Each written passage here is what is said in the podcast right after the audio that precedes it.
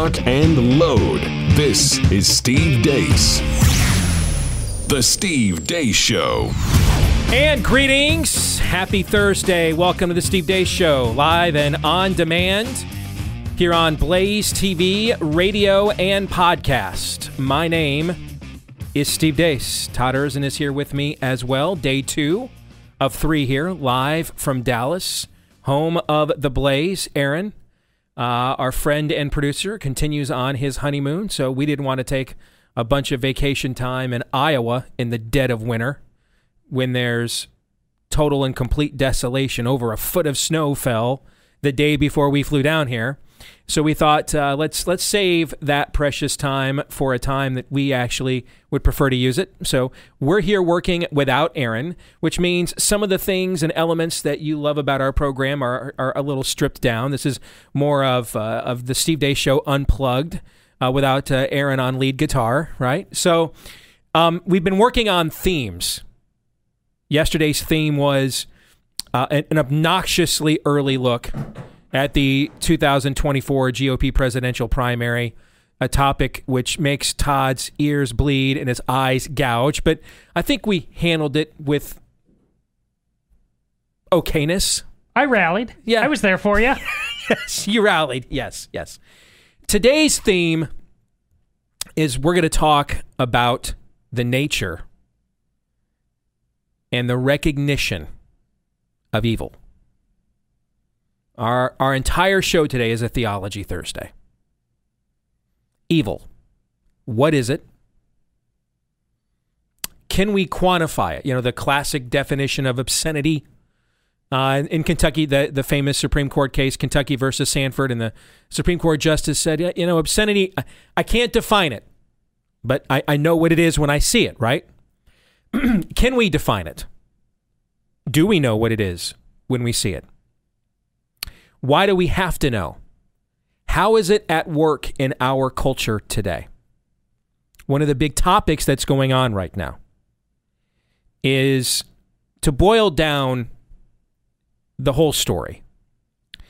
Essentially, average Americans on a website decided to take a, take uh, advantage of the same kind of market manipulation the the one percent hoi polloi use via hedge funds every day to essentially take a stock market that is supposed to be a place of, of, of regulated objective speculation about the value of corporations and their practices, right?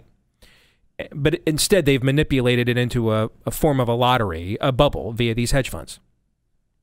And a group of everyday Americans kind of decided, you know, we, we, we can't get nine or 10 of us to, you know, put in 10, 15 million each into one of these things, but we can get thousands of us to put in 1500 bucks or 2500 bucks, you know what I'm saying? Yeah. And so let, let's, let's do this. Let's do what, what they're doing.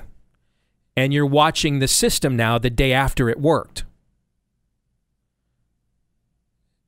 You're watching, uh, and we can call it um, the the oligarchy. You can call it the spirit of the age to me, the oligarchy is the physical manifestation of what's really at work in our culture.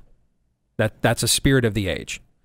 But what we're really talking about is we're trying to name and quantify evil. Wealth for me, but not for thee. Uh, shorting stocks for me, but not for thee. Tolerance for me, but not for thee. And when you see stories like this, you can't help but start thinking to yourself, where are we going as a country right now? I mean, I've got text messages from friends of mine involved in politics all over the country that are incensed at what they're watching take place right now on Wall Street.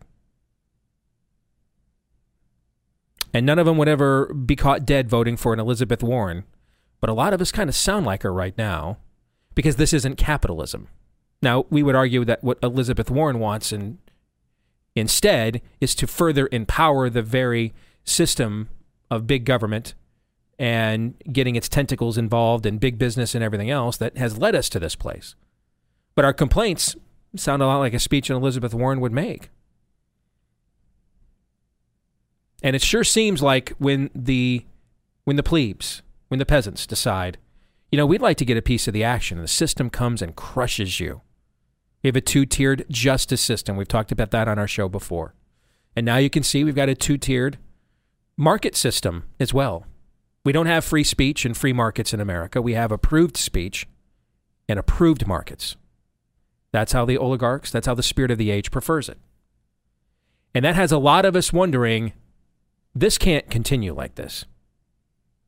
I mean, we're, we're heading to something here. Some, some tipping point is on the horizon for us as a people.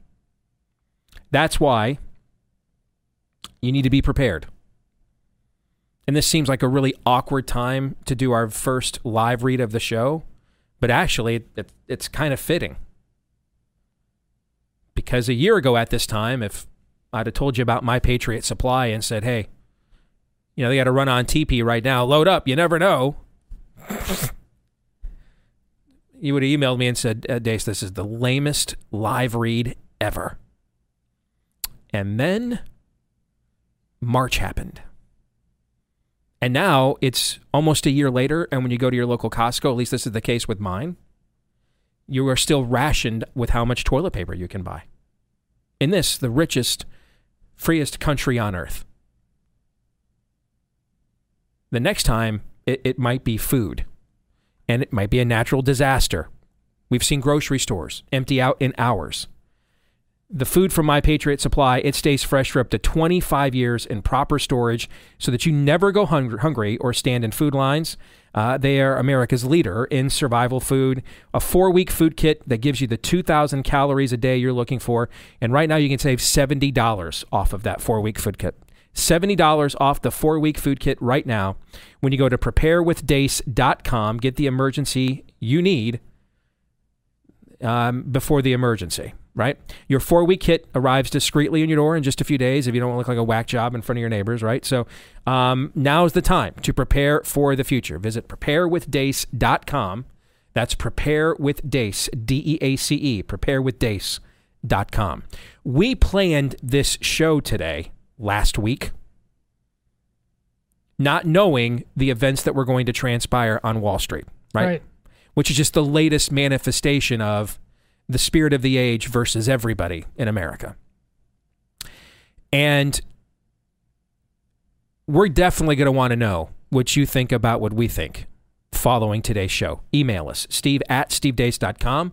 That's D E A C E. You can uh, find us, look for Steve Deace, uh, my last name, uh, on Facebook. Uh, follow us on Twitter at Steve Deace Show. Uh, we're up on Rumble at Steve Deace Show, uh, YouTube, youtube.com slash Steve Deace uh, MeWe. Look for Steve Deace there as well. So there's a lot of different ways that you can engage with us.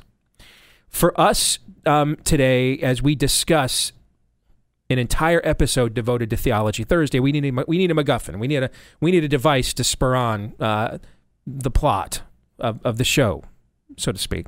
And and we have been spending the last few months going back through my book, A Nefarious Plot, which we are working. I mean, I was working uh, on part of it this morning uh, before we came in here. We're, we're working on the script for the film right now as we speak.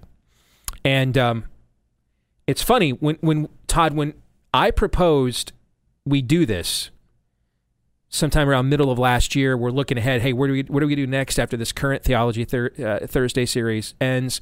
And I suggested, you know I just did it, frankly, because my the sequel book, A Nefarious Carol, was going to come out in December, and I figured, hey, we can time this up that we could go through its predecessor to kind of set the stage for the sequel, not really understanding how uncomfortable, how unsettling it was going to be to look back on these words written over five years ago now and see how it seems like we are literally living through something that was meant to be a theological warning when I wrote it, but in a in a in, in really a satirical form. It wasn't necessarily meant the, the warning was meant to be taken literally, but the events described not necessarily so, right? Yes. And and it's it's we ha- we've paused it a few times because we had um, election uh, month and a half uh, instead of election day in America, right? And and so we're at the end of the book now. And I don't know about you. I'm looking forward to getting to the end of it.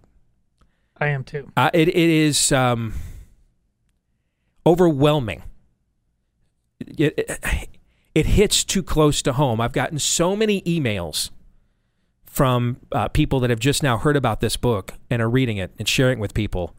And there's a chance we may sell more copies of a nefarious plot this year, uh, or it, in the last calendar year, I guess we'll say, than we did the year that it came out. And we sold quite a few the year it came out. Um, as people are like, how did I not know about this before? And then how did this book nail it? Uh, I want you to know I wasn't intending to nail anything. I was intending to, it was supposed to be a warning. And I was actually, in, in my mind, when I wrote this, I mean, it was published in, in the first quarter of 2016, but I, the manuscript was finished in the, by the middle of 2015. When I wrote this book, I was attempting to be, how's Rush Limbaugh described it over the years, using absurdity in order to illustrate absurdity, right? I was attempting to take what was going on culturally at the time to ginormous, ridiculously radical conclusions. You know, like a scared straight episode of Sally Jessy Raphael when we were kids, Sure. when the parents drop their bratty, uh, bratty kids off at the boot camp and they get or the jail cell and they get scared straight, right? I didn't think that like some of this stuff would actually go down, or at least not imminently. You know what I'm saying? Yeah. I, I, I mean, I tried to kind of gaze into the future. I'm like, hey man, if we don't turn back here in like 20 years or so, where are we at? You know, I tried to I tried to like write that book with with with an a purposeful, ridic- somewhat ridiculous bent. Not knowing that just a few years later I would be broadcasting what this book foretold like a play-by-play announcer. So, I know for a lot of you that are just now reading it, you're like, "Oh, this is not a spoonful of sugar that helps the medicine go down, right?" Well, think about the guy who wrote it. I go back and look at it sometimes and I'm like, I wince. I, I literally wince as I'm reading through this. Which is why I decided today if we're going to have a conversation about evil, we should really let let evil set the stage. We should make everyone truly aware of what it is we're talking about.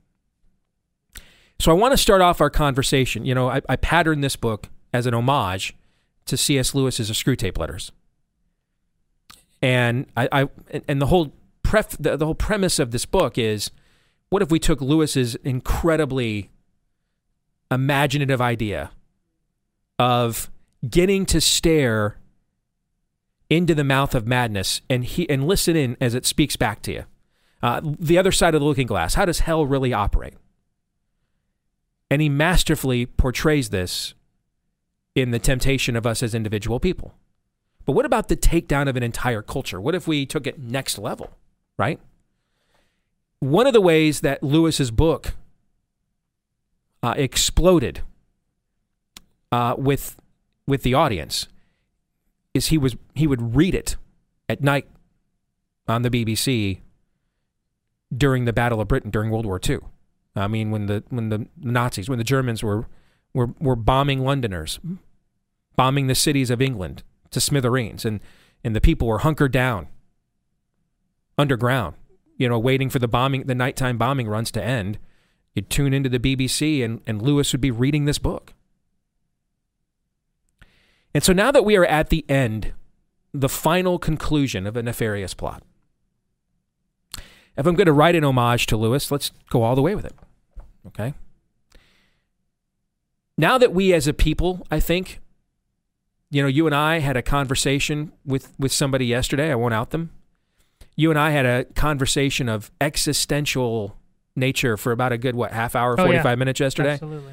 contemplating themes that even a year or two ago we would not have we might have thunk and thought nah you know what i'm saying Right. and, and let alone hey let's sit down and hash this one out right Yeah. And i think now is the time. I've never done this before. But i think now's the time for us to hear before we get into the questions we have the, the themes that are raised I, I think we need to hear from nefarious himself. I think we need to let let the deceiver out of its cage. And I, I think we need to let let Nefarious's words not just hear from him himself, but let those words speak for themselves before our analysis steps in and provides our own take on it. The conclusion of a nefarious plot is titled Judgment. And in this conclusion, Nefarious Nefarious connects all the final dots of why he has done this to us. And he says, It's moments like this that keep us going. You may wonder why we keep doing what we're doing down here. We've also read that dreadful book talking about the Bible. So we know in the end, you know who, meaning God, brings the hammer down upon us. Many of you think it's because we don't really believe the words of that dreadful book that we are so into deception, we're even deceiving ourselves. But it's the exact opposite, actually. We keep doing what we're doing because we believe the words of that dreadful book. We do it in acknowledgement of the fact our dear old dad could vanquish us at any moment. We are masters of deception, but we are not idiots. We know we are not the most powerful force in the universe. He is. My master doesn't claim to be more powerful, just more clever. And you are my master's ace up the sleeve to prove his cleverness to the Maker. To prove once and for all humanity is nothing more than the first and worst mistake our deadbeat dad ever made. That he should have listened to our rebellion, and now he can make it right by welcoming us back to our rightful place in his throne room where we belong, and should never have been exiled from in the first place. When we rebelled, we didn't truly expect to win. We're not nearly as dumb as you bags of meat. We were angels. We lived in physical proximity of you know who every moment of the day. We literally felt his presence as you never have. We know his awesome power and might. Even the demons believe and tremble, remember.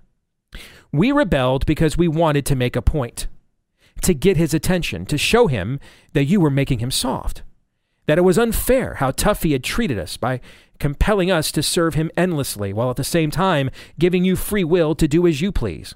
We had freedom as well, but it had limits. We couldn't disobey him outright, even if we wanted to. Just as you meatbags create enmity among siblings when you're tougher on your firstborn children, and then your baby, your ensuing kids, and then, baby, you're ensuing kids all the more. So it was with us, him, and you. He gave you the power to populate. He gave you the power to make and originate. Powers he had never given us. He created Adam and made him his vicar of this world, authority he had never granted any of us. He then created Eve to fulfill Adam's longing for intimate partnership and with another, and she was even more beautiful and graceful than Adam was. We had never even been given the option to have such a longing, let alone to have that longing met. Thus, my master devised a plan to test you in order to prove to our deadbeat dad that creating you was a mistake. And if he didn't abort you now, he would most certainly regret it later, once your full destructive potential was unleashed upon the creation. So my master first entered into your world disguised as a cunning serpent. He challenged Eve directly first as a means of testing Adam's mettle to see if Adam was really ready to be the leader he was created to be. Would he defend his love? Would he come to her aid? Would he interpose on her behalf? These are all characteristics exhibited by our deadbeat dad regularly. If Adam were truly made in his image to the point of being given ultimate freedom, then Adam would freely choose to do the same. Except he didn't. Adam chose to remove himself from the equation, giving my master a free shot at Eve and leaving her defenseless. One on one, neither Adam nor Eve were any match for my master. But had they stood together, had the two of them become one, as you know who intended them to be, with their combined strength, they could have thwarted my master's scheme. But they didn't choose oneness. They chose to go it alone. Worse yet, Adam eventually did step in, but not to defend his wife, but to join in the fall. Still, not all hope for you was lost. Even later, when our deadbeat dad confronted Adam on what had happened, Adam could have thrown himself upon the mercy of the court. He could have begged for forgiveness, and I'm pretty confident that sorry sap we call our Creator would have fallen for it. In fact, we expected Adam to do exactly that, which is why we weren't celebrating down here quite yet. Quite yet. Thankfully, Adam proved the cleverness of my master true once more when he instead chose to make excuses, claim victim status, and pin the whole thing on the woman he had begged our dear old dad to make for him. In short, Adam actually blamed his maker for his freely chosen fall. There was no repentance in Adam's heart, only rebellion and self righteousness, just as all of you, his progeny, possess in your innermost being to this very day. If this were not true, we wouldn't have the long record of success we have, not to mention the high body count. You demand to be freed from the authority of your Maker. You see his commands as oppressing you. But then, when he permits you the freedom to make decisions on your own, and they fail, as you almost always do, you turn right around and have the audacity to blame him for allowing the consequences resulting from your freely chosen actions to happen. You want it both ways. You want to be able to do what you want to do whenever you want to do it, but then not be held accountable for the subsequent disasters that so often ensue. Basically, you are the universe's spoiled brats. My brilliant master had you pegged from the beginning, from those very first meat bags to the meat bags reading this now. He has been right about you all along. Yet our deadbeat dad continues to reach out to you anyway. He desires to forgive you and show mercy anyway. He pursues you anyway. He sent the carpenter to redeem you anyway. Meanwhile, we, his firstborn, remained exiled from our rightful home. But thanks to you, I am confident that will soon change. My master has been planning for this day for a long, long time. This will be a day long remembered. The day that we prove to our deadbeat dad once and for all that he should have never made you, that he should erase you from the memory card of history, wipe the slate clean of the creation which has been groaning for eons ever since your first plodding footsteps hit pay dirt that instead of throwing us into some infernal lake of fire, he snaps his fingers and you never were, and we return to the way things were before. Back to the way things ought to be. When we, not you, were the apple of his eye. When we were like the Most High. Before the odorous residue of your various discharges infested this place. So we turned our attention to you, America to make our stand, for you were the first nation birthed in the carpenter's teachings, and bred in the words of that dreadful book from the very beginning. As it says in the first of your founding documents, the Mayflower Compact, you were first founded for advancements of the Christian faith. We believe that by making a nation such as yours, established on the principles of his laws, as well as a proper view of history, and corrupting it to the core we will finally win the argument of the ages. You no longer deserve to exist and probably shouldn't have existed in the first place. And now we come to the end game. The moment hell has been waiting for. For a demon such as me, this is the culmination of my life's work. When we tempt you with the evil we really you really desire, watch you succumb to it, and then get to accuse you of your evil deeds before you know who. We are now in the court of you know who. We, the prosecution, have presented the evidence against you, and it is substantial, and it is incontrovertible.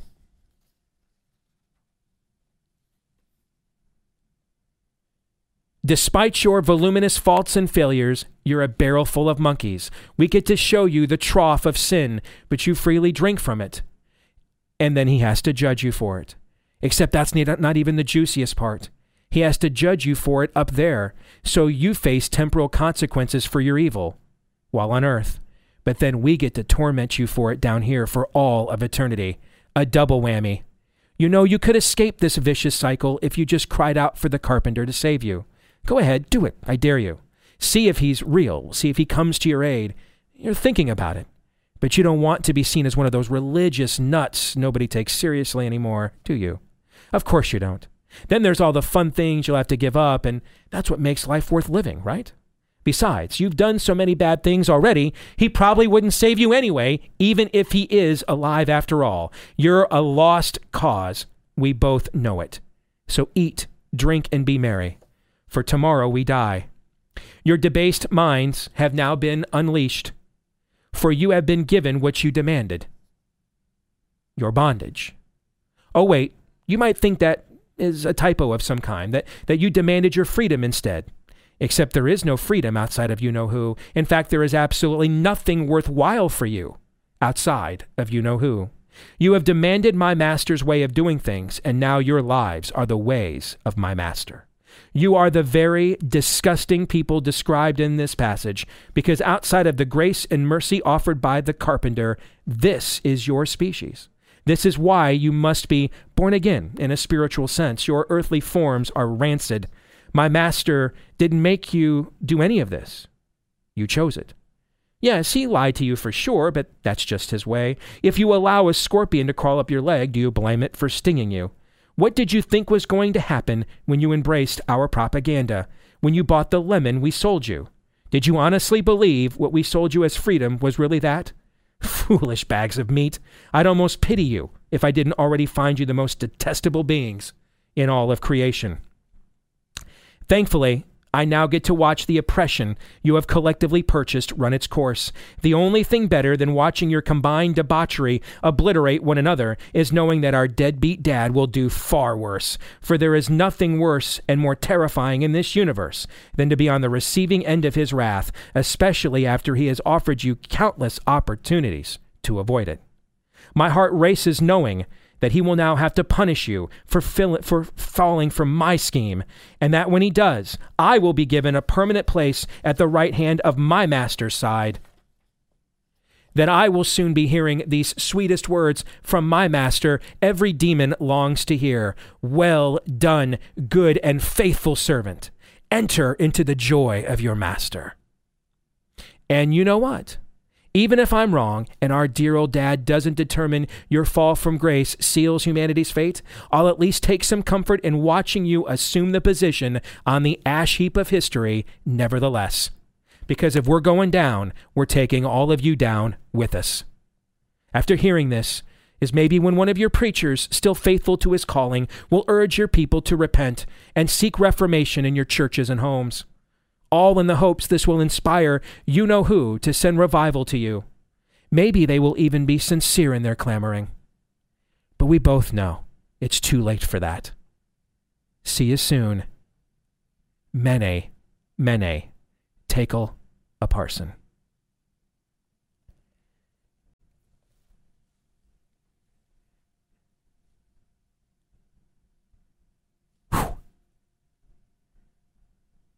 You know, I just read through that last night again, getting ready to do this today.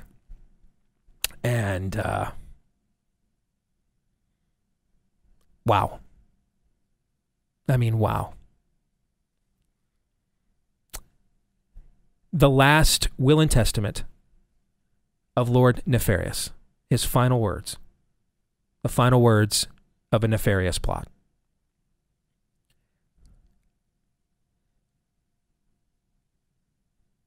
We've now heard from evil out in the open, unfiltered, no chaser. What are we prepared to do about this? That is now the discussion we will be having on the rest of this program today. It's time to think this through and to take action. We'll have that conversation when we come back.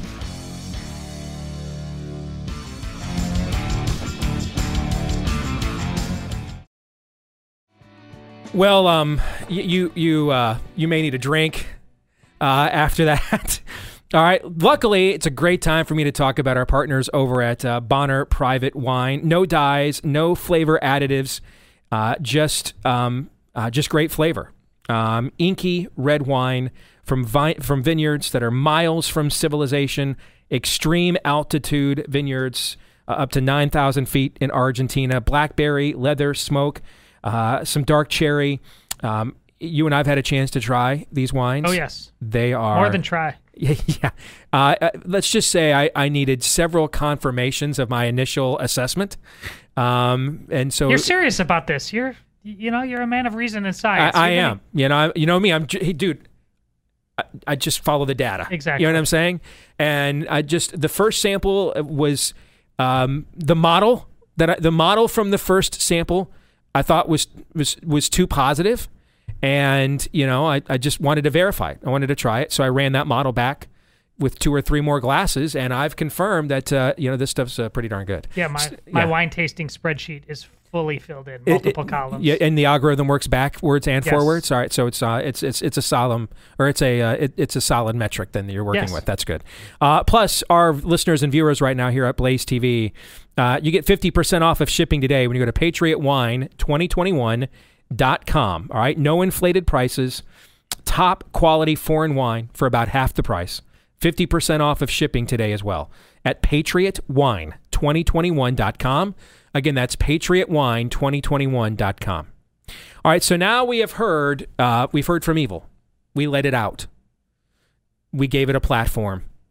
Um, and now for the rest of our Theology Thursday themed show today, Todd, we need to have a conversation about where we go from here. How does this apply to where we are right now in, as a people in our own culture?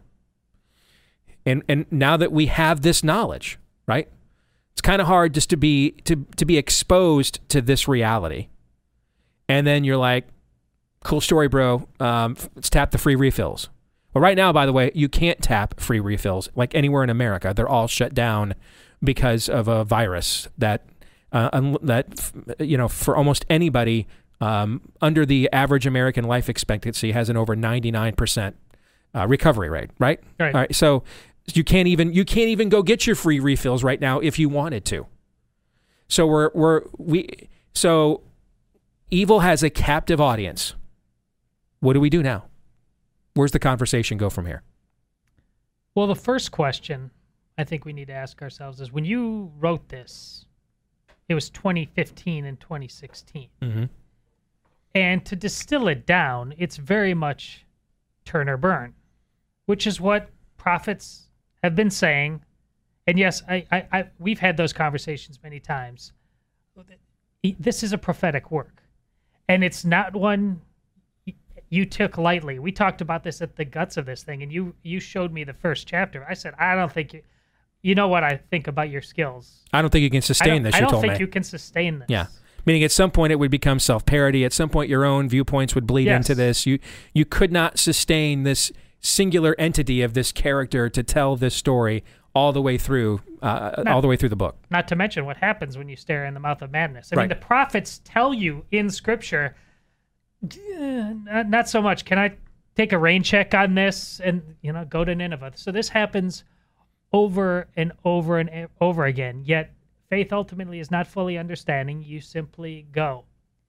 Well, but it this is the slippery slope. Where are we at on it? Well, the the point of the Devil's Book and what we're all feeling right now and asking ourselves as you reflect and when you tell me like this so when I read my own words back to myself, what a mind scramble it is. Well, that means you're pretty close to the mark. Is there my first question to you is do we still have time for turn and burn because he's telling you we're just at burn stage. There's no more time to turn. And I know I walk around a lot thinking about my daughter's lives and trying to project for them and get them ready for college as they're recruited for things. And I have a split personality disorder because Right. I don't know if that's real Right. anymore. Are we just burning? Is there any more time to turn? Because that's a million dollar question. Meaning you feel almost trite and and also kind of um, naive to be plotting out, hey, where should my daughter go to school? Should we move to be closer to her? You know, the average conversations you would have, but Yeah. yet you have this because of what you do for a living. You serve on the front lines of a culture war, basically, for a living. You are going to be more informed than the average American about what's the brink that we are approaching, right? Yeah. And so at the same time, you're like, is it, you know, why am I plotting these things out for years in advance when I don't know what's going to go down in six months, right? yeah. Okay. Um, I've lived through 2020, and then everybody had the dream. Oh, thank God, this one's over. How's 2021 Hey, going? You want to you talk about prophetic? Well, you know what I think. I actually think 2021 is improve is an improvement, but maybe not for the reasons that a lot of other people were hoping. But you talk about prophetic utterances. I remember the day that towards the end of 2016 when you just casually said on the show, "Do you thought 2016 was bad? 2017 was going to be worse." And I I remember the the the the look I had on my face so angry at you. You because you were like the guy, you know, who says, uh, "Man, I lives in like some northern community that's enjoying a, a, a mild winter and says, "Man, I, I just can't believe we haven't had any serious snowfall." Right? Everybody hates that guy because you know tomorrow. Uh, blizzard warnings, Yeah, right? don't speak it into existence. Yes, yes. Don't don't throw that out there. You know, we, we are all aware. Keep it keep that on the down low, right? Okay. And I kind of felt like you did that when you said, "Hey, dude, 2017 is going to be even worse," and and you were right. And I hated you for the fact that you saying that I had been operating under the delusion that it could not be worse than this. And you saying that sort of jarred me back to a reality of why why couldn't it be? All these impulses that made 2016 what it was. Why wouldn't they why would they just go to bed? Because the calendar turned to 2017, right? right. Right. And I remember how I felt when you said that. I wanted to kick you because I knew you were probably right. And I, I just didn't want to have that acknowledged. I think you're kind of feeling the same way I was about asking me that question. Here's what I think. Number one, if your worldview begins, you know, what, what sets Christianity apart from every other worldview system that's ever existed on this earth in my opinion, there are two things. One is debatable, the other is not. What what is debatable is I believe Christianity is the only worldview, having studied pretty much all of them. I think Christianity is the only worldview that sufficiently now make sure you follow exactly the wording I'm using here. I didn't say satisfactorily. Is that what I said? No, Did I say it was a satisfyingly um, uh, uh, explanation? no. Did I say it was a warm, fuzzy one? Did I say it was particularly edifying? Which no. is my point about Right. prophetic wisdom. It doesn't always sing a song you like. That, that's you're- right. Yeah. I mean, I didn't say it had a good beat and you could dance to it, but but sufficiently, sufficiently can answer the key questions of humanity. Why are we the way we are? Why is the world the way that it is? And what can be done about it? It's just the math. It's the, yeah. That's I don't it. like the math. I, I don't like it. I don't. Okay. I wish I could have some of that worldview and some of that worldview and some of that morality and some of that behavior kind of. And eh, I, I wish I could pick and choose at the delicatessen of the universe. You know what I'm saying? And and and create my own Frankenstein of an answer for these questions. We every time we try that, it's it's a disaster. It's it's what the history books are about. Christianity, in my opinion, now you can disagree with this one. You can disagree with me on this, but in my opinion, as someone who has explored the worldviews at play in our in our world more than the average bear, it's the only one that intellectually satisfied me from a sufficiency standpoint. It, it didn't satisfy me from a um, an attaboy, here's a helmet sticker standpoint, but it, but intellectually, the math, as you said, the math worked backwards and forwards. The other thing that's unique about Christianity that I don't think is, is debatable is that it's the only belief system on this earth that that asserts its claim on existential outcomes and truth on the basis of not some kind of founding creed, right? And, and Islam asks you to believe that the angel Gabriel appeared to Muhammad in a cave, a man who was illiterate, and said the word to him, recite. That's what Quran means. And, and said recite, and he began writing the thing er, and remembering the things because he couldn't write. He began remembering the things that he was being re- revealed to him, and then was telling them to people that would then chronicle these things centuries and centuries later. Um, and then they would divide after his death. They divided up um, between two tribes. We know them today as Sunnis and Shias over who had the rightful claim to that, um, uh, you know, to that legacy, who had the rightful interpretations. They then began interp- uh, then, then began uh, amending the amendments. These were called hadiths. There's not just one. There's multiple hadiths, right? Most religions begin this way, right? Right? Yeah. Um, Christianity is the only one that begins with a question based on a fact. Is it true that a man, a Jewish man named Yeshua of Nazareth, was dead and then on the third day was not? Period. Or question mark. Then a period, though. That's it. Like, the, like there's not like a series of creeds that, that it's not a compound sentence. If we were diagramming the if we were diagramming the key claim of Christianity, like when you had to diagram sentences when you were a kid and you hated it, right? Mm-hmm. On the chalkboard, this would be the easiest diagram ever. Subject, predicate, period. Was Yeshua of Nazareth was, was a Jewish man named Yeshua of Nazareth crucified, dead, and then was he alive on the third day? Question mark. That's it. That's it. Did that occur? Did that happen? If it's like a choose your own adventure book. If yes, if your answer is yes, turn to this page. If your answer is no, stop reading, right? Right? So if your answer is yes, then you go to the other creeds and moralities and and and uh, exegetical thoughts and philosophical meanderings. You go to those things if the answer is yes. If the answer is no, though, it's a dead stop. You don't go anywhere else. You're talking about the actual Big Bang. Yes. Nothing else That's that right. you talk about That's right. will ultimately make sense. That- that's- that's you exactly right. yourself to this. Yes. And so if you call yourself a believer, what makes you a believer is that you acknowledge the truth of the ultimate fact of history that God sent his son to make the universe right.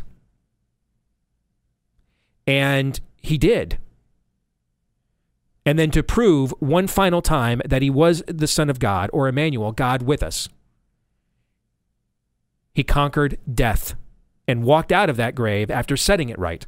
It is accomplished. It is finished, right? His final words. After setting it right, um, he then walked out of that place like a boss, like it never happened, and dropped the mic. That's what you believe. You can't get around that. If you don't believe that, you're not a believer, right? Right. But if you do believe that fact occurred, to me, it's very difficult, even, even though we are so often tempted, and I am, even though we're so often tempted to do so, we are, it's really difficult to embrace hopelessness. Not as I'm whining, not as I'm, you know, I'm, I'm, I'm depressed or I'm upset, but I mean like as a, as a value, as a belief. It's hard to, it's hard to lay claim to hopelessness if you believe God loved his people so much, he reduced himself to their form to live with them, like them, suffer w- w- the way they do, l- endure the trivialities of human existence. God left paradise to do that. Then was tortured, murdered, and then walked out of that tomb like it never happened. Really hard if that's really the f- the the cornerstone of your belief system. Hopelessness can be a temptation. It can even be something maybe we even wallow in at times, right? Sure. But can it be a value? Can it be uh, a, an, an ideal? No. So to, that's a long-winded way of answering your question. Yes, there's time. You know how we know there's time? Because we have time right now. Now, what we don't know is how much more time we have, right? Right. Do we have 10 years? Do we have 10 minutes? Do we have 20 years? Do we have 20 seconds? That we don't know. But the fact that we're here having this conversation on a platform of this magnitude to an audience of this size indicates that it's not too late. So the question is, Gandalf, ours is to do, but to do with the time that we have. What's what's step one? And step one in a right now, don't wait another second, because that I think is undeniably where we live. I, I think just like step one of a of a conversion is the acknowledgement of the fact that Yeshua of Nazareth walked out of that tomb, right? That's that's step one, right? Of, of a conversion, that's step one. You have to Mhm. acknowledge the acknowledgement of that, that He is Lord. I think step one of this deconversion, I guess we- we'll call it, is that okay? Sure. I think step one of that is acknowledging what we just shared with you. This is real. I mean, the book's not real. It's a character I created. That's not the point. That's not what I mean. Okay?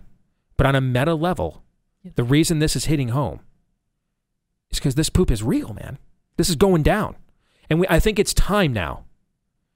We have, we have for so long tried to find ways to redefine what we think and believe, put it in terms that are more polite and less offensive. Man, I, I kind of think it's time now just to let it hang out. You know what I'm saying? Yeah. I, I think I think step one is we need to say things like that's evil.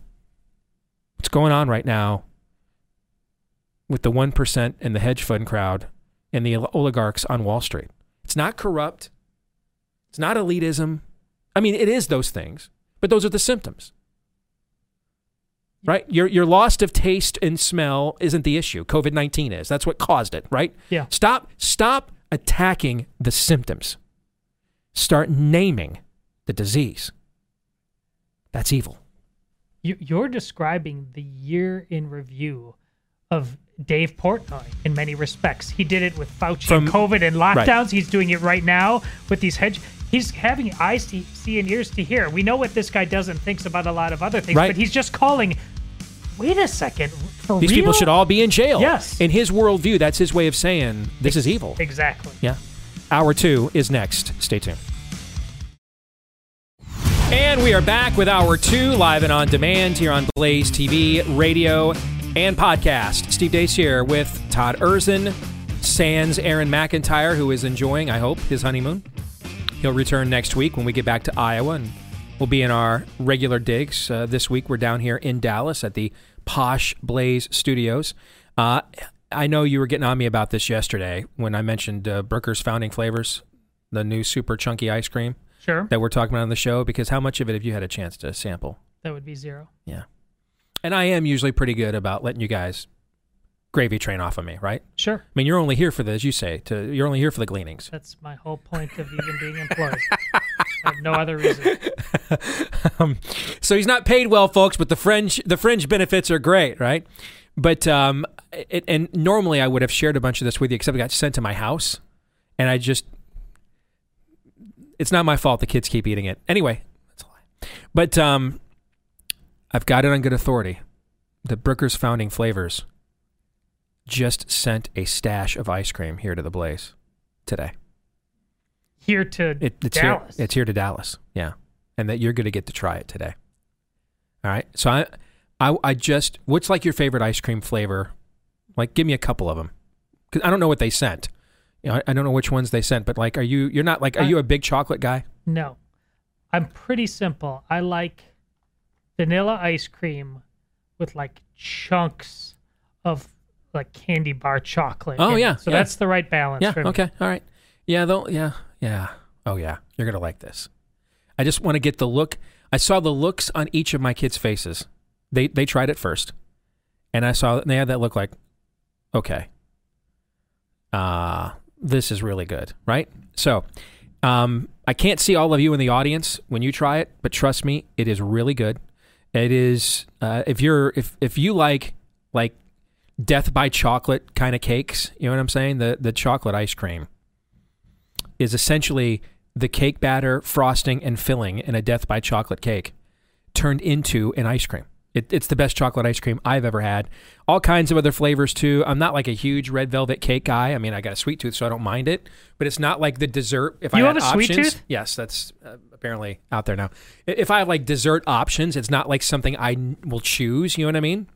But the the red velvet cake uh, ice cream. I mean, like real. It doesn't taste like a red. It is a red velvet cake.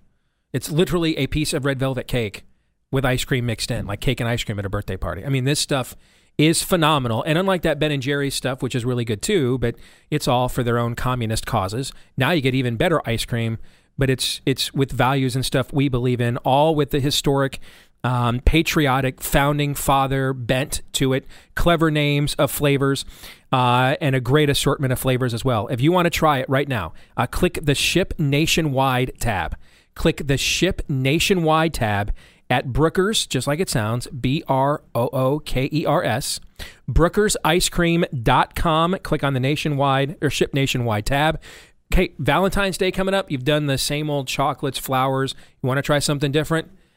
This is better ice cream than you're going to buy in a store. I mean, this is phenomenal. brookersicecream.com. All right, let's get to uh, continue on with our conversation. And again, we love to know uh, what you think about what we think. Email the show, uh, steve at stevedeace.com. I just got an email from a guy that said, wow, listen to you read uh, the closing words of Nefarious really made me want to go out and buy that book. I just don't want to give Amazon any more of my money. Well, good news. Uh, you can buy it through Premier Collectibles and get an autographed uh, copy of A Nefarious Carol. A Nefarious Plot isn't there yet, but you can get the sequel book, A Nefarious Carol. You can get autographed copies of that without having to go through Amazon if you'd like. Uh, and, and the link to that is pinned at the top of both my Twitter page at Steve Deace Show and on my Facebook page as well if you just look for Steve Deace. If you've had a chance to read A Nefarious Plot or A Nefarious Carol and you enjoyed those books, uh, please consider going to Amazon and leaving us a five star review, especially if you don't like Amazon. You know, that's one way you can kind of uh, cheaply stick it to them is to go and promote a book um, uh, and give a positive review to a book whose values pretty much uh, contradict theirs at, at, at, the moment, right? Uh, and we've gotten a ton of good reviews for these books, and uh, thank you to each and every one of you. Uh, another where another review we need is for the podcast. If you're a podcast listener, we love you very much. Please show your love for us. Hit that subscribe button. Leave us a five star review on the podcast platform of your choice. If you've yet to do these things, thousands of you have already done them. Thank you, because the more of those we get, the more the algorithms will help us find more people like you. So that's kind of your way uh, of helping us help you by helping us promote the show word of mouth. So thank you very much for that. All right, we're continuing on. The theme of today's show is evil. What is it? How do we quantify it? What do we do about it? And we're using the final chapter of my book, A Nefarious Plot, which we've been studying on Theology Thursday for a few months now, and now we're at the end of that book.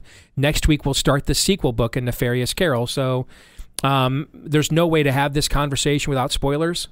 So if you want to make sure that you get your copy of the book handy, and even if you want to read along with us and each chapter each week, but we're going to be going through some spoilers. Uh, go to Amazon.com, get your copy of A Nefarious Carol, the sequel to A Nefarious Plot, uh, right now, so that you've got it ready to go for next Thursday, for Theology Thursday. But that's our theme this Theology Thursday, is what do we do now? Now that Nefarious has laid it out there, Todd, what do we do next? Well, we talked about hope. Well, here's where our hope is, and it coincides with the deepest evil going on in our times. That that chapter, that paragraph where he uh, Nefarious lays out why it is so frustrating to be a fallen angel, why they became fallen in the first place, the argument they're making. They're, they, and you lay out, he gave you the power. He gave you the power. He gave you the power. One of the great ironies is that humans right now believe they're the most power. They literally progressivism by definition. We're the most powerful uh, force in the universe. We're the people we've been waiting for. Mm-hmm. They are right about how much power they have. They're just wrong in the wrong way. They that's the tragedy of what they don't get. And why stop seeing life, stop seeing marriage, gender as political issues. These are foundational to our reality. The good, the true, and the beautiful. There's our hope. We are we are fallen. We do need saving. That does not mean we aren't remarkable right. at our core because we are created in the image and likeness of God. So right there, there's our hope. But here, living in the, you know how much I talk about transgenderism on the show, not because I'm obsessed with it as some lone isolated issue. The fact that we're here, it's the unraveling of the yes. of the first the first basic fact of any human's existence, right? So, anytime a human being is born, yes, the first thing that is said about them is what? It's a boy or a girl. That's the first thing. That's the first that's the first identifier of you as a live being. Even preborn, we try to find out what before they're born. Nowadays, what do we often try to do? What what is the what do we try to find? What is it we want to know? Right. Is it a boy or a girl? Right. What it, it's funny. Right as the the the right as the the tranny madness is soaring to new or sinking to new depths. What is one of the most popular trends right now on social media? Gender reveal Yes. parties, right? Okay. So the the first most basic fact of your existence it's a boy, it's a girl. Unraveling that unravels existence itself. That's why you're fixated on it. It's you're not fixated on people struggling with gender dysphoria. Uh, uh, Is this a 21st century thing, struggling with gender identity and gender dysphoria? No, this has been going on for thousands of years, right? What you're what you're fixated on is that we are now manifesting this as a means by which to unravel reality itself. Yeah. That it's a gateway drug, essentially, or a Rosetta Stone to un, uh, to ascend, not not unlatching Pandora's box, but then just um, uh, you know just pretending like it never even existed in the first place. And to hear those words, I'm glad you put it that way. It's it is the good. It is the true. It is the beautiful. When you are told it's not binary code. When you're told you're a boy or when you're told you're a girl, you have been given the the map to the stars. I Right. mean, you it is so full Right. of ex- meaning and purpose and destiny. You're it, it's not just you throwing That's why that's why there's excitement at that announcement. It's not because um, you're reduced to do you have a penis or a vagina. That's not what it means. The, that the the pronouncement of those two things is because we now begin to that's the first moment now. It's now now we, we went from the first acknowledgement that you are who you are that you are.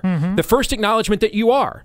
And then when then uh, when those who when those parents of yours hear those words or the mother hears those words that's the first time now that your fate is pondered. Yes. your destiny is pondered. Your potential is calculated. You know what i'm saying? Yes. that's why this is so important and so hopeful when you have that information.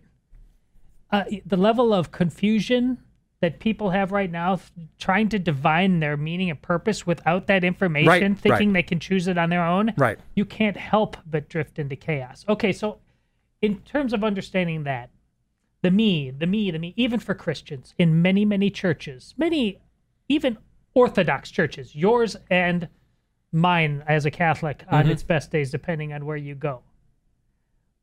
But it's still about, it's always you. You you put yourself at the center of the universe. I think this chapter is so interesting because you do what the book of Hebrews does, what Deuteronomy does. It it talks about the history. It lays out the mm-hmm. story. Mm-hmm. You talk about. I mean, listen, Lord Nefarious the, is not, the first martyr, Saint who Saint Stephen, a namesake of mine. I was not named after him, mm-hmm. but uh, the first martyr, Saint Stephen. He he gives the longest sermon in the entire New Testament, and, Exactly. and before he is stoned to death. Yes. But, but what is the majority of that sermon? The the connecting of the historical Exactly. dots leading to the Messiah, right? But wh- why is that important? Lord Nefarious, he, he's not just a Hollywood construct. He's a fallen angel. You talk about the angels. You talk about the garden. You don't go into the all of the particulars about the first eleven uh, books of the Bible that start off with creation and end up uh, with Babel. But in terms of categorizing human history, there's more human history in the first 11 books of the Bible than there is in the rest of the Bible.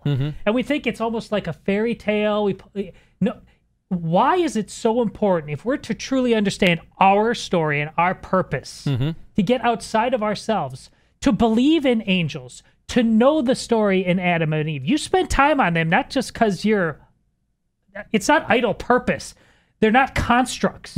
It's real. Why is it so important to make our story understood through the lens of things that people believe are imaginary right now? Even Christians often do. when um, when I was um, when you you and I were in college at the same time and both at Big Ten universities. Yes. And they were it was at the dawn of the era of political correctness. Yes. And I I remember at, at school the first time I had heard that there was a protest about like Columbus Day. I'm like I didn't I didn't even know what Columbus Day was. I wasn't Catholic. I mean, I, I didn't even know we had a holiday for. I knew I knew who he was. We Yeah. studied him. I knew the names of the ships. One of the first crafts I made in school as a kid. But you know, I, I didn't know there even was a Columbus Day holiday. Okay, let alone that it was controversial, and and there was a there was a lot of debate um, about um, Black History Month at that time too, whether to make it more Afrocentric or to celebrate more people like Benjamin uh, Bannister or uh, George Washington Carver or um, uh, Frederick Douglass. You know what I'm saying? Or to move beyond that, and and you'd see a lot of um, your um, your fellow black uh, your black fellow students on a campus would be wearing a lot like the African pendants. Remember those were really popular in the Sure. early '90s and stuff like that. And I, I remember a commercial. Morgan Freeman at that time did a commercial for the Black History Museum, and and the message of that commercial, I actually thought was was kind of contradictory to a lot of this. Let's re, let's reject. Let, let's let's go from black to African American to let's just not even be American. Let's just go total Afrocentric here, right? I kind of took his commercial for the Black History Museum to be like a repudiation of that. Because the message of his commercial, I don't remember the tagline exactly, but it was something like if you if you don't know where you've been, you won't know how far you've come and where you still need to go. This is exactly. You know what I'm saying? Oh yes. and that that that there has to be a starting point somewhere. When does something begin? At the beginning. That, that's when it Yes. begins, right? All right, and so it's hard to know what the proper ending is if you don't know what what the rightful beginning was. And and I felt as it, because the entire point of, of, of hell is to create a a count not even a counterculture, an alternative reality. I mean, hell is full of people who skipped right past sociopath. You know what I'm saying? Mhm. And and went right in right to um, deeply embedded um, uh, self delusion. I mean, you hear nefarious. is- Nefarious. He thinks he's Che Guevara, and he is. If you know Hmm. what I'm saying? Okay, just not the the Che Guevara who actually lived, but the caricature we are sold in pop culture. You know what I'm saying? Sure. Okay, um, but he views himself as a freedom fighter.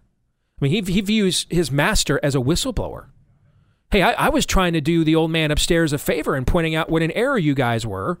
You know, why am I getting busted? You know, the first murder in the world was who? Cain and Abel. Cain and Abel. What now? What transpired before that murder?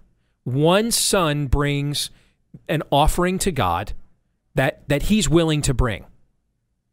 The other son brings the offering to God that God that he thinks God would want.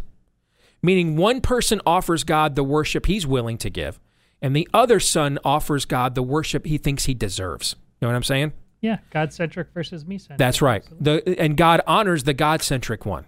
This creates jealousy with the other son. That enmity is what leads to the murder, right?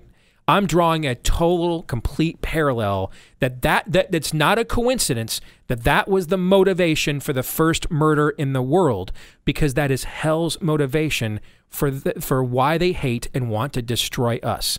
They view us as the Cain, as the other brother that that has replaced their that re, that replaced them in, in prominence and was granted we're the baby brother who was given things that mom and dad when they were older and tougher back in the or younger and tougher as parents would have never given the older child. You know what i'm saying? Yeah. it's an it's a tale as old as time. And i thought it was important.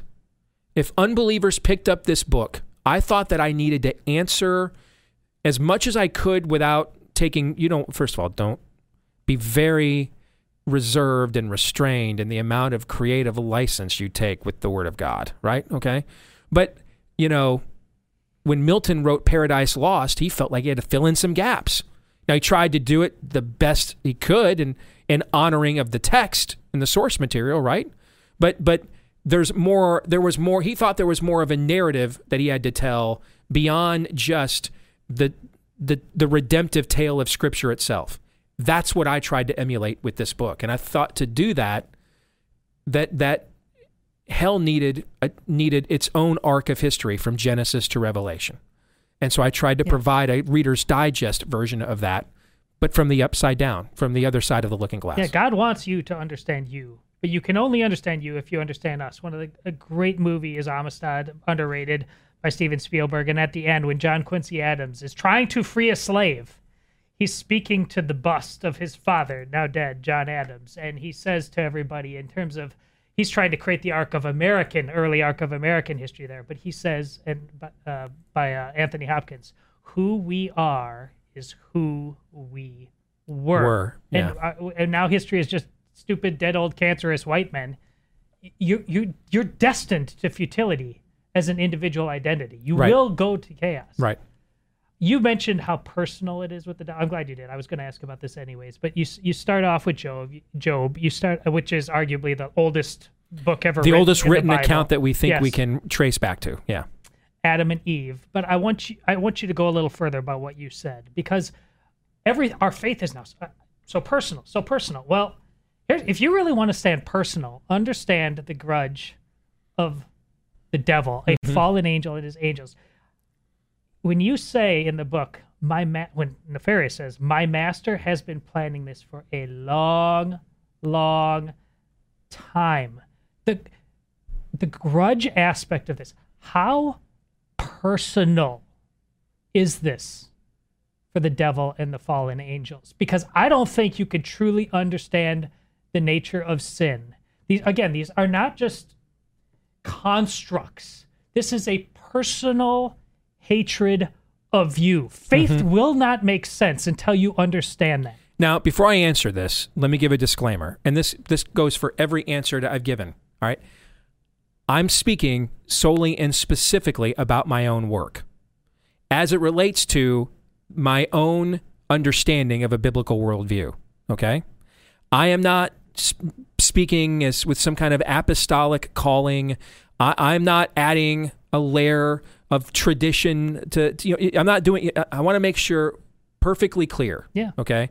I'm just. This is just my own understanding, and you're uh, as a layman, and I'm and I might be wrong, and so feel free to tell me if you think that I am. But but I I really thought we needed to understand the answer to the question that you just asked that it had to be answered. Because i have i'm you know no matter how many times i've studied the bible i have answers to questions. Or i want answers to questions like why do demons why does hell keep fighting if they've read the book too? Why, what, what's their point? You know what i'm saying? Yeah. does it make then then, i mean what what are the, what's the end game for them? I, I felt like it, it had to be, and that's my great disappointment with the Left Behind books. As much as I read every one, and and you know that franchise has been extraordinarily successful, and the, the one weakness in the books is it, the Antichrist began to feel like it was like a ro- it began he went from Darth Vader to to to to Dark Helmet. You know what I'm trying to say? Mm-hmm. If you get the pop culture Yes, reference I'm do. making. That at the beginning you could see how this ominous figure arose from these extraordinary circumstances to grab an iron to, to lay claim to an iron grip around the globe, right? Right. You get to book three or four, and you're you're like, this. Who's following this? I mean, this is this isn't James. Ear- I, I don't. I'm no longer hearing the voice of James Earl Jones when Nicolae Carpathia speaks. I, it's like he's. It's like I'm watching Rick Moranis portray the character.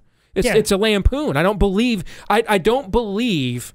Like like the the more his power grows, shouldn't the more foreboding and ominous and dominant the character become? Instead, you start feeling like, well, he's kind of playing with us now, but he's got a round of 18 to go play. Yes. He's got many, many irons in the fire. That Yes. He, no, no, this is his obsession. Yes. I mean, this being was created by the enemy and molded by the enemy for the fulfillment of this moment. And now we're making it just seem like he's just some other, you know, like random politician who's a victim of circumstance riding the wave. No, he created the wave, the surfboard, and then the people that would allow him to, to surf on it. And and I think it's because there's a fear within Christian writing and Christian entertainment that I think over the last few years we have overcome. But but um, I think there's a fear of honestly portraying evil, and I think it's a legitimate fear.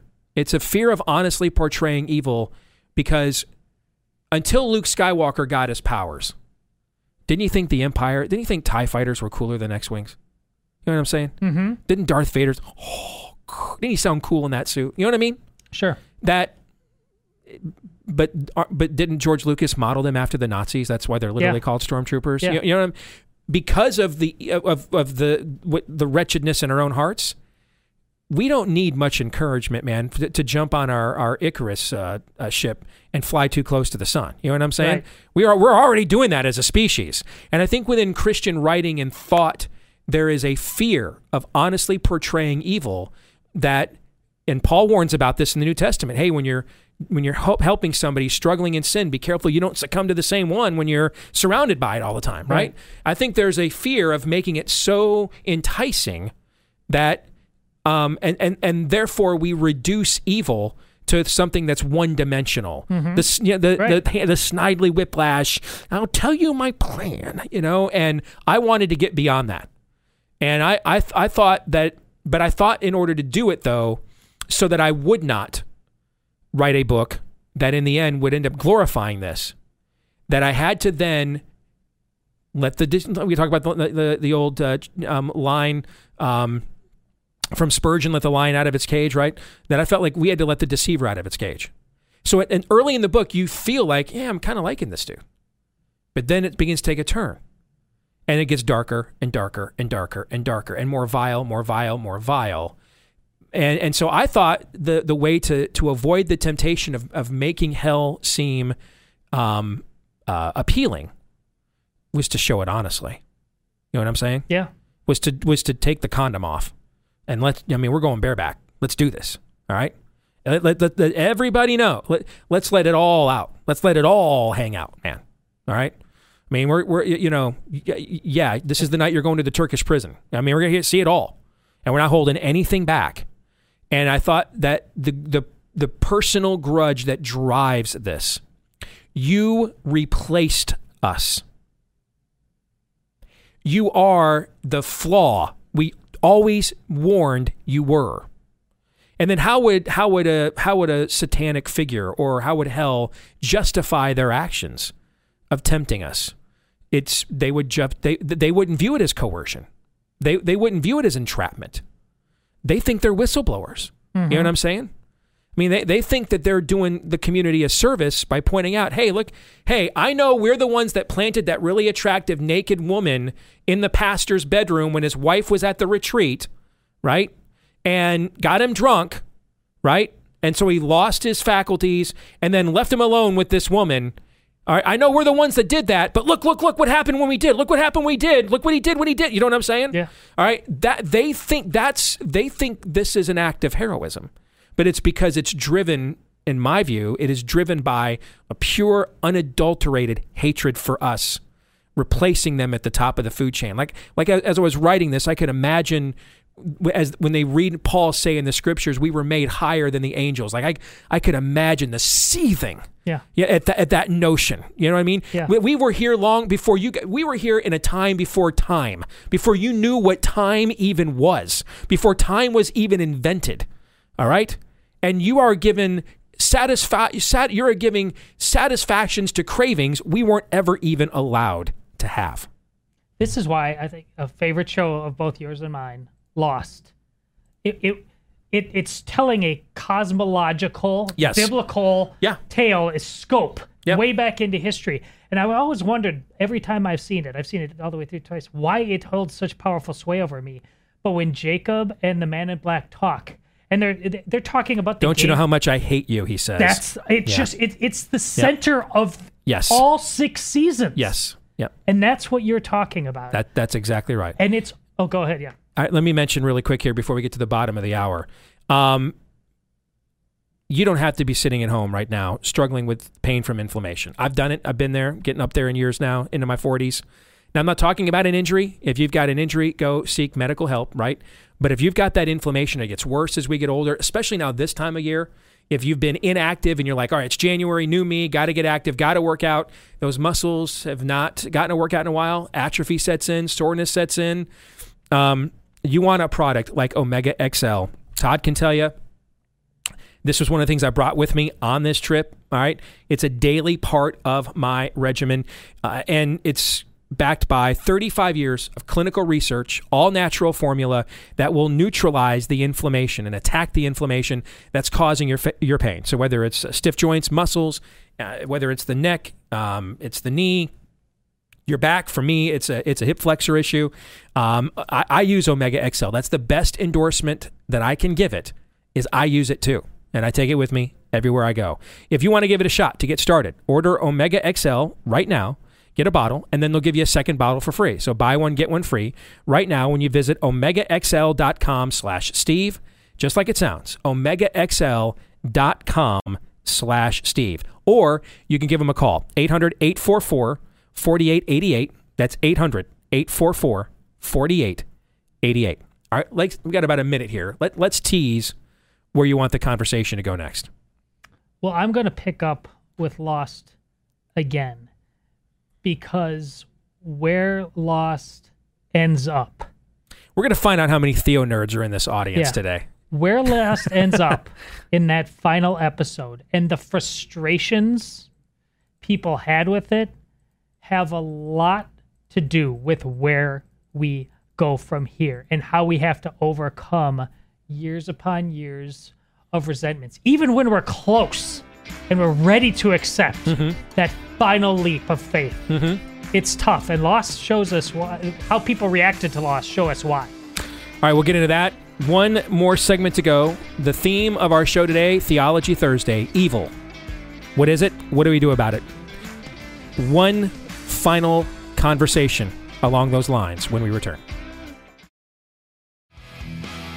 You know, we all know the detrimental impact of too much screen time for the kids, whether it's content online, uh, the shortening of the attention span, the loss in creativity. So we need better ways for our children and grandchildren to use their own downtime. That's why we want to tell you about Annie's Kit Clubs. They've got the perfect subscription for both, yes, boys and girls. They are a heteronormative company.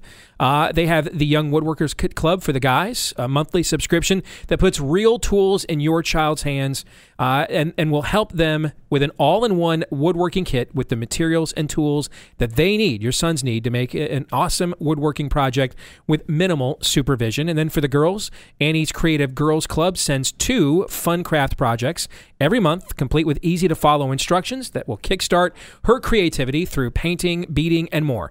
Help your kids develop actual skills and master real world building or new crafting techniques while expressing their creativity at the exact same time. Makes a great gift idea as well. Go to Annie's uh, Kit Clubs, plural, Annie, N-N-I-E. Go to annieskitclubs.com slash Steve. Save 75% off of your first shipment. That's annieskitclubs.com slash Steve.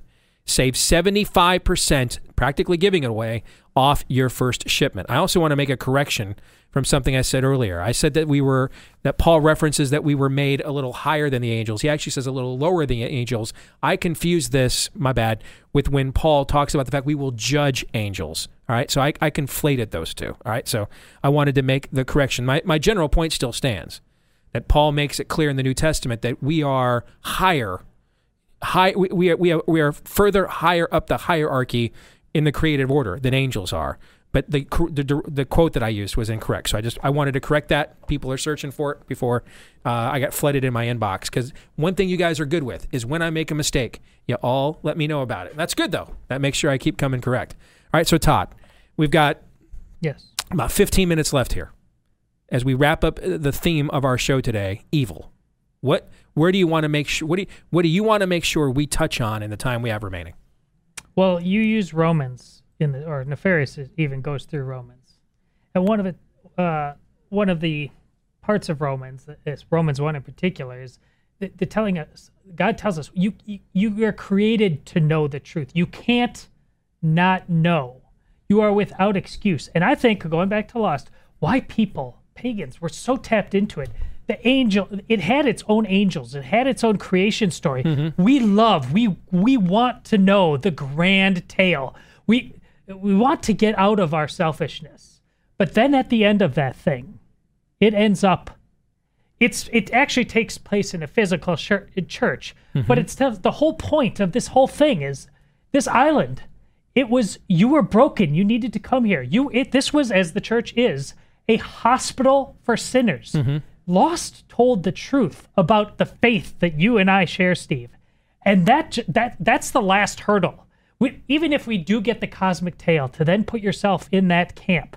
And that's that last leap of faith you need to take. Parking yourself in that that brokenness that needs to be healed through love. In this day and age for us to be truly hopeful and to know what to do next, we've got to embrace that. We've got to hug this cactus, as Mel Gibson once said, and we hate doing it. So, so why is it uh, so important that th- he, Nefarious, starts with Romans? Because that's where that's really going. That le- that level of rejection of fundamentally the great gift God gave us and how we keep, even if we get a little closer, we'll reject a ton of truth just to deny that fact that we belong in church and what church fundamentally is a hospital for sinners. I think it's um, well, one, and and we skipped over that part when we read it at the beginning Correct. because it, we wouldn't have had the time to get through it. But but in in the final chapter, Nefarious takes the reader through basically a an exegetical Bible study of chapter one of Romans. And for those of you that don't know, in uh, chapter one of Romans tells the story of what happens when when God removes his restraining hand against evil in a culture. When when we are so rebellious that we are essentially now ingrates. You know what I'm saying? Like he's not even going to try to defend to protect us. He's not even going to try to discipline discipline us anymore because we're beyond disciplining. And so at that point now it's just you need to confront and face the full consequences of your actions. And the reason Nefarious loves Romans 1, and um, a buddy of mine is a Christian comedian named Brad Stine. Mm-hmm. And, and Brad has a routine that he used to do, I don't know if he still does, where he talks about how ca- if Catholics see Mary everywhere, Protestants see the devil everywhere. And he, and he talks about how, oh, oh man, I got, ah, the devil's after me. I got fired from my job. And he's like, uh, no, moron. Uh, you showed up late three days in a row, never called in or offered a reason for why you were late. You did this. You, he, it's his version of Dave Chappelle's. You played yourself, but he's just doing it from a biblical perspective, right? That's what Nefarious is doing. Nefarious is pointing out that Romans one is is is Paul's version of Dave Chappelle's, or or Dave Chappelle's "You Played Yourself" is his version of Paul's Romans one. That that and and that also revolutionized when I was first starting out. When I moved from sports to news talk, and I'm really now getting serious about my faith and the renewing of your mind that Paul commands us to engage in. No, no realization more transformed the way I do this show than Romans 1. Because I had been operating under the premise hey man, if if if if we loosen these restraints, if we go down these roads, you know, we're begging the judgment of God. You know what I'm saying? That it was a cause and an effect.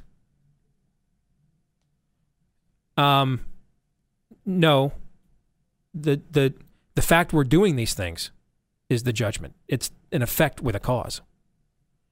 When I read that paradigm shift in Romans 1, man, I remember closing the book and I'm like, whoa. So it's not like God is like keeping score. And when we when we and and there's a running tally of of, a, of our sinfulness as a species. Right. And when we reach a certain threshold, then he's like Popeye. Okay, I just I can't take no more. Right. You know what I'm saying? Right. And he just takes his belt off and loses his temper and punishes us.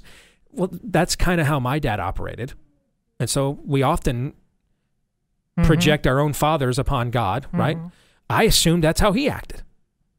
When I realized the fact that these things were being permitted within God's sovereignty to occur was was was not incurring the wrath of God, but was the wrath of God. When God is like, you know what, I just you're just going to have to learn all these lessons the hard way. So Burger King it is. Have it your way. You are I- exactly that that blew my mind. Yes. That that blew my mind, and it totally changed the way that I that I was doing my show at the time, and it, it it's continued on to this day. Uh, for more mind blowing. You are actually describing exactly the Catholic notion of excommunication. This is not, and we've talked. This is in the news now. Joe Right. Biden and what he's doing. Right. It, it's it's not looking under every rock and just settling scores. It's ultimately recognizing what you do to yourself. Yes, It it, it that Yes. the church is simply recognizing The and, math. and, and and later on, and I think I think it's in is it in, it's somewhere else in Romans where Paul says the wages of sin Yes. is death. yes. It put that into further context for me as well because we view God as um as a sin punisher Yes. and he's just waiting around to level us. But then we read through the scriptures and we see all these troubled people and all these broken people, all these immoral people that we're naming our children after. Yeah, yeah. Right? How many kids are walking around named after David, Right. who My dad. who who, who was who became so uh, yeah, I- who became so passive that when his daughter was raped by her brother, did nothing about Mm-hmm. it, and it and it nearly split his kingdom in half. He nearly lost everything, nearly plunged the entire kingdom of Israel into civil war over this with Absalom, right?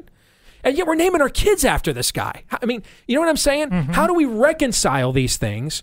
I mean, how did David not reach the crescendo where God takes his belt off and says, that's enough? I mean, how many more trips does Samson take to the Canaanite uh, red light district, you know, before the Canaanite bunny ranch, before God's like, okay, we just, we, I, I just, I, I can't have you, um, you know, uh, making any more jawbones of asses here. You're just not good enough. I mean, how do we reconcile those things? It's not the penalty of sin is death. It's that the wages of sin is death. What is a wage? Something you've earned. Something you've earned. So Samson, we know as a hero because his final act was heroic, right? right. The plunging of the temple of Dagon, the fish demon um, of the Canaanites, into the dirt, right? Okay. What condition was Samson in when he did that? Blind. He was blind. Why was he blinded?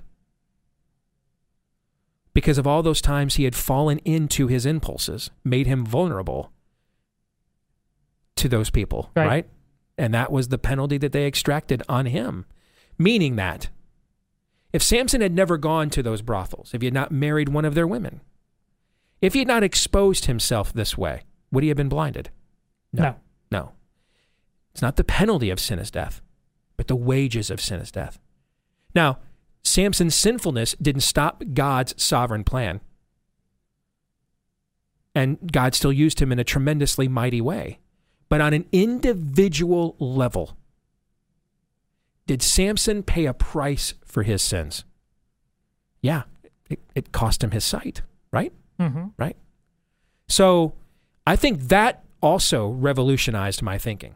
The wages of sin. It's the wage, it's what we earned. We have received our reward in full. You, you wanted this. You, you asked for this. Yeah. You, you thought the juice was worth the squeeze. Now you're saying you don't that you don't want it. Well, I how how am how is it God's fault? He he let you have what you said you wanted, right? Right. even though he warned you. Then this, now this isn't. Now the devil has his own spin on this. He doesn't warn you ahead of time that this is bad for you, and then and then lets you have your freedom. Right? He tells you it's good for you, then lets you have your freedom, knowing full well that it will destroy you. Right? That's Sure. the monkey's paw. That's the devil and Daniel Webster. That's the cautionary tale. That's that's the devil's spin on this. God says this is not going to work. It's bad for you. And I would hope that you would trust me enough, given the amount of love and, and faith I have shown in you uh, up until this point in time, that you'll take my word for it and, and in faith return to me. You return faith back to me. You won't do these things. Okay, but but so he warns us and then gives us freedom. The devil tempts us with a bastardized view of freedom. Speaking of that bastardized view, this is where I want to close. All right, let's do this as a tease. All right, I've got one more live read. That'll be a good tease, and then we'll do that. All right. and then we'll go to your final, um, the final issue that you want to raise. All right. So we already just talked about uh, Annie's Kit Clubs. Uh, physical health is a big thing right now as well. Um, eh, stress. is it a stressful time that we live in? I mean, that can cause a lot of issues with your health.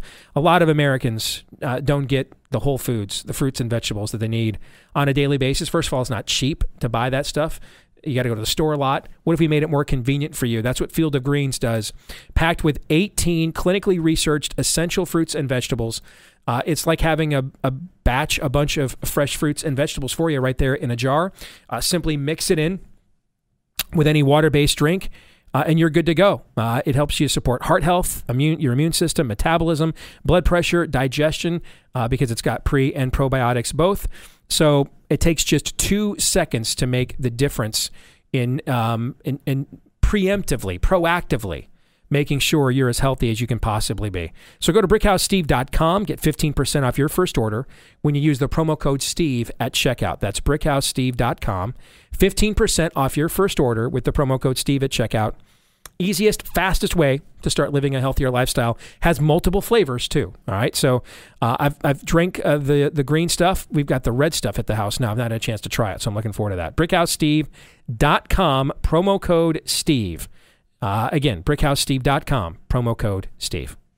Well, once Nefarious realized that his frustration with America is the thing that he had to turn against him, free, freedom, he had to turn freedom into license. Mm-hmm. And if you ask a lot of Christians these days, the what would they how would they respond to? Are people basically good? Mm-hmm. You and I both know that the wrong answer would be given. That seems to be yes. at the guts of this. Yes. So, whether it's two, three, four, what are your rapid fire recommend? What must the church do right now to di- disabuse so many Christians of this fundamental un- misunderstanding about our place in the universe, relation to good, before it's too late? I, I think we need to unravel the conflation that, uh, between is human nature basically good to the high value placed on humanity in and of itself. Paradox, yeah. Yes.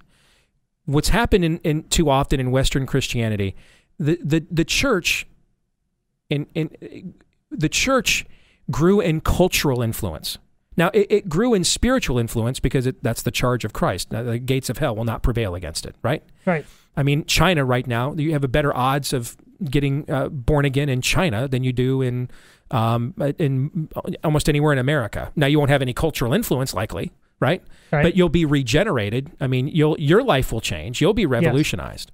Where the church grew in cultural influence is when the church was able to explain to the to the culture the paradoxical natures of existence. That God is both immanent and transcendent. It's not an either or, it's an and also. That your nature is bad. Your desires are bad. What you instinctively want and will do is not good. But because of the high worth that you and I have, being with the spark of divinity put on us, that imago Dei, being made in the image of God, all right? Because of that, God wants to salvage that potential in you through a relationship with Jesus Christ, right? Yes. The tension, the paradoxical tension of these things where I'm totally depraved, but at the same time, God thinks I have so much value that if it was just me, if I was the only sinner that was totally depraved, Jesus still would have done what he did, right? Yes. we have abandoned we've abandoned the intellectual heft and gravitas of these paradoxes in the church today. We have reduced this to a series of talking points. We have reduced this to a life lesson. We have reduced this to um, a limerick. Something that I feel is that, that that I can easily grasp. We've assumed people are dumb, have short attention spans. Maybe they are, but that's exactly why they need this message. Yeah. Return to the intellectual, paradoxical nature of our faith. That would be my one recommendation. Good start. That'll do it for today. We are back again tomorrow. Until then, John 3:17.